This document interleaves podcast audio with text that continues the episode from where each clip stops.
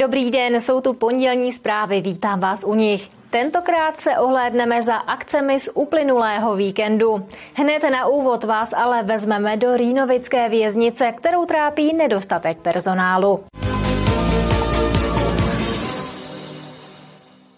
Rýnovické věznici chybí zaměstnanci. Aktuálně jsou jich desítky. Jenom na pozici dozorce strážní jich teď schání asi 20. Na oplátku za to věznice nabízí jistotu, perspektivu a zajímavé benefity. Rýnovická věznice zaměstnává zhruba 270 lidí na různých pozicích.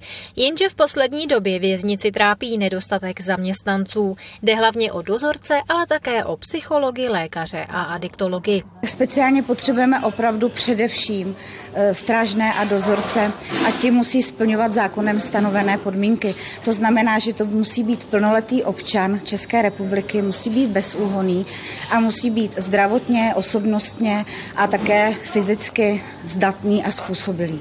Podobné požadavky jsou i u dalších pozic, vždy v závislosti na jejich zaměření.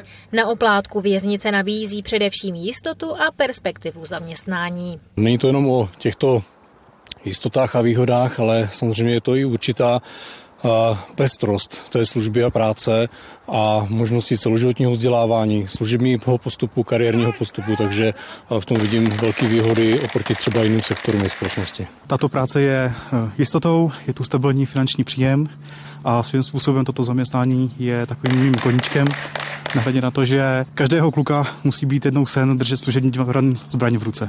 Vedle jistot nabízí věznice také nadstandardní benefity, které jistě každý uchazeč uvítá. Máme, jak můžete vidět, vlastní stravovací zařízení, máme posilovnu, která je plně vybavena. Dále máme svoje rekreační zařízení v našich objektech, které jsou samozřejmě za sníženou cenu. Děláme pro zaměstnance akce pro děti. Dále bych zmínila asi také Fond kulturních a sociálních potřeb. V letošním roce z něho mohou zaměstnanci čerpat 12 eh, tisíc. Důvodů, proč jít pracovat právě pro vězeňskou službu, je tedy celá řada. Přesto jít celorepublikově chybí asi tisíc lidí. Největší poptávka je pak po dozorcích. Martina Škrabálková, televize RTM+. Pokračujeme dál, tentokrát rychlým přehledem zpráv z regionu.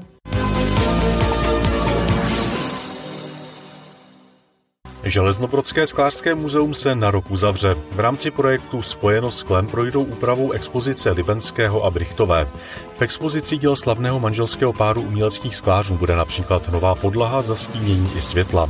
Kromě toho se oproti současnému stavu zlepší i vytápění muzea. Úpravy výjdou na 25 milionů korun.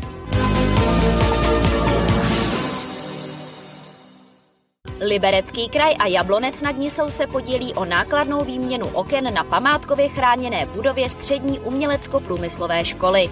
Podle odhadů to přijde na více než 40 milionů korun. Historická budova patří městu, sídlí v ní ale krajská škola a třetinu prostor využívá základní umělecká škola Jablonec. Už před třemi lety se samozprávy dohodly, že Liberecký kraj si nájem předplatí a město peníze použije právě na opravy. Kamiony nad 6 tun neprojedou silnicí třetí třídy z Rinoltic do Hrádku nad Nisou. Silnice leží v chráněné oblasti a není tam možné solit, proto je pro nákladní vozy obtížně snízná. Uzavřená bude až do odvolání. Do Hrádku nad Nisou musí řidiči kamionu po hlavní silnici 13 a 35 přes Bílý kostel, kde se solit může.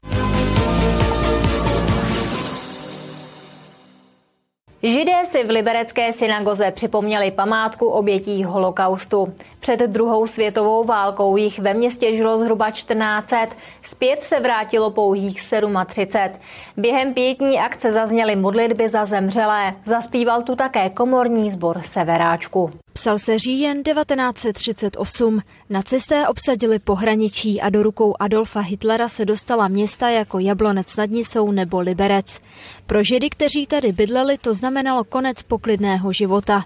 Nacisté je odváželi do get a koncentračních táborů. Většina z nich se už nikdy nevrátila. Oběti řádění krutého režimu si židé připomínají dodnes. Své nejbližší v té době ztratil také Pavel Jelínek. Špatně se to vzpomíná. Musím říct, že jsem třeba nikdy ne, nepřijel do Osetimi, kde jich zahynula spousta, protože se toho prostě trochu bojím. Ale vždycky, když stanu, tak vidím jsou dětskou přítelkyní Hanku, která šla s mámou do plynu a u té postele mám její fotografii, jak ji držím za ruku jako takový čtyřletý kluk. Pětní akci na památku obětí holokaustu organizuje židovská obec Liberec každoročně. Využívá k ní nově postavenou synagogu vedle krajské vědecké knihovny. Vzpomínkovým odpolednem provázel předseda židovské obce Michal Hron. Já jsem si vzpomněl na svoji babičku a na svého dědečka, který, který jsem nikdy nepoznal, protože oni šli do Terezína a z Terezína byli transportovaní do Osvětimi a bylo to na konci října v roce 44. Kdyby to osvobození bylo o tři měsíce dřív, tak jsem poznal dědu a babičku. Památku obětí Shoa uctili židé modlitbou, kterou pronesl rabín David Maxa. Na samotný závěr zazněl zpěv komorního sboru Severáčku. Kateřina Třmínková, televize RTM+. Na řadě jsou další zprávy a zase stručně. Liberecký kraj bude i letos pokračovat v obnově mostů na krajských silnicích. Za více než 41 milionů korun opraví mosty například v Janově nad Nisou, Výchové nebo Tatobitech. Stav silnic a mostů v kraji se postupně zlepšuje. Letos je na jejich obnovu v rozpočtu kraje zhruba miliarda korun.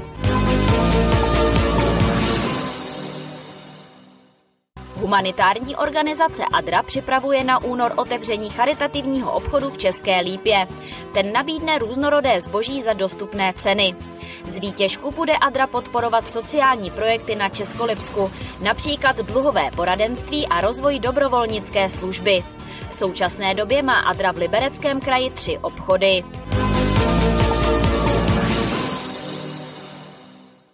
Friedland připravuje výstavbu chodníků v oblasti Jizerské a Hejnické ulice. Ty budou navazovat na chodníky, které už v místě jsou. Jeden povede od pivovarského rybníku k tenisovým kurtům, druhý od pivovaru k mostu nad železnicí. Celkem by mělo město za oba chodníky zaplatit necelých 5 milionů korun. V lednu podalo žádost o dotaci ze státního fondu dopravní infrastruktury.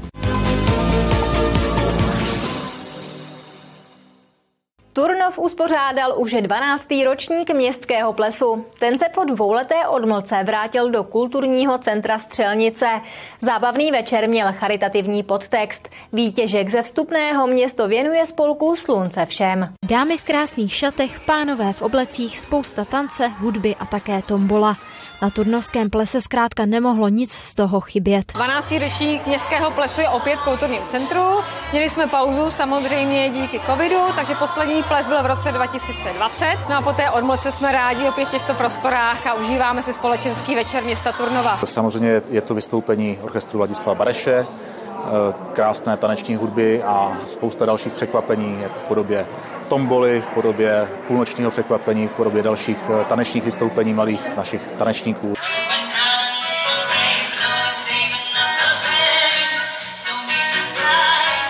Dorazil jsem s manželkou. Teď jsme přišli, takže vypadá to hezky. Ještě jsme se nedostali ani ke stolu. Nádherná atmosféra, nádherná kapela, skvělí lidi, všechno. Dorazila jsem proto, abychom si po dvou letech zatancovali a po třech vlastně zatancovali a pobavili se. Ples neměl za úkol jen pobavit, ale také pomáhat. Veškerý výtěžek ze vstupného město věnuje na nákup pomůcek klientů Slunce všem. Podle odhadu a podle toho, co sponzory přislíbili v rámci finančních darů poskytnou, by to mohla být částka před 100 tisíc korun. Pro nás to je velmi významná podpora. Krásný začátek roku protože samozřejmě my dostáváme veřejné prostředky na základní činnost, a takové ty pracovní pomůcky anebo vybavení zahrady, na to si eh, scháníme od sponzorů a samozřejmě, když dostaneme příspěvek takový, o který nežádáme, tak je to velká podsta pro nás. Hudební doprovod večera zajistil orchestr Ladislava Bareše, který ze svého repertoáru vybral to nejlepší z klasické i moderní hudby. Kateřina Třmínková, televize RTM+. Pondělní zprávy s datem 30. ledna končí. Po počasí pokračujeme premiérou Českolipského magazínu. Nenechte si ho ujít. Přeji vám příjemný zbytek dne.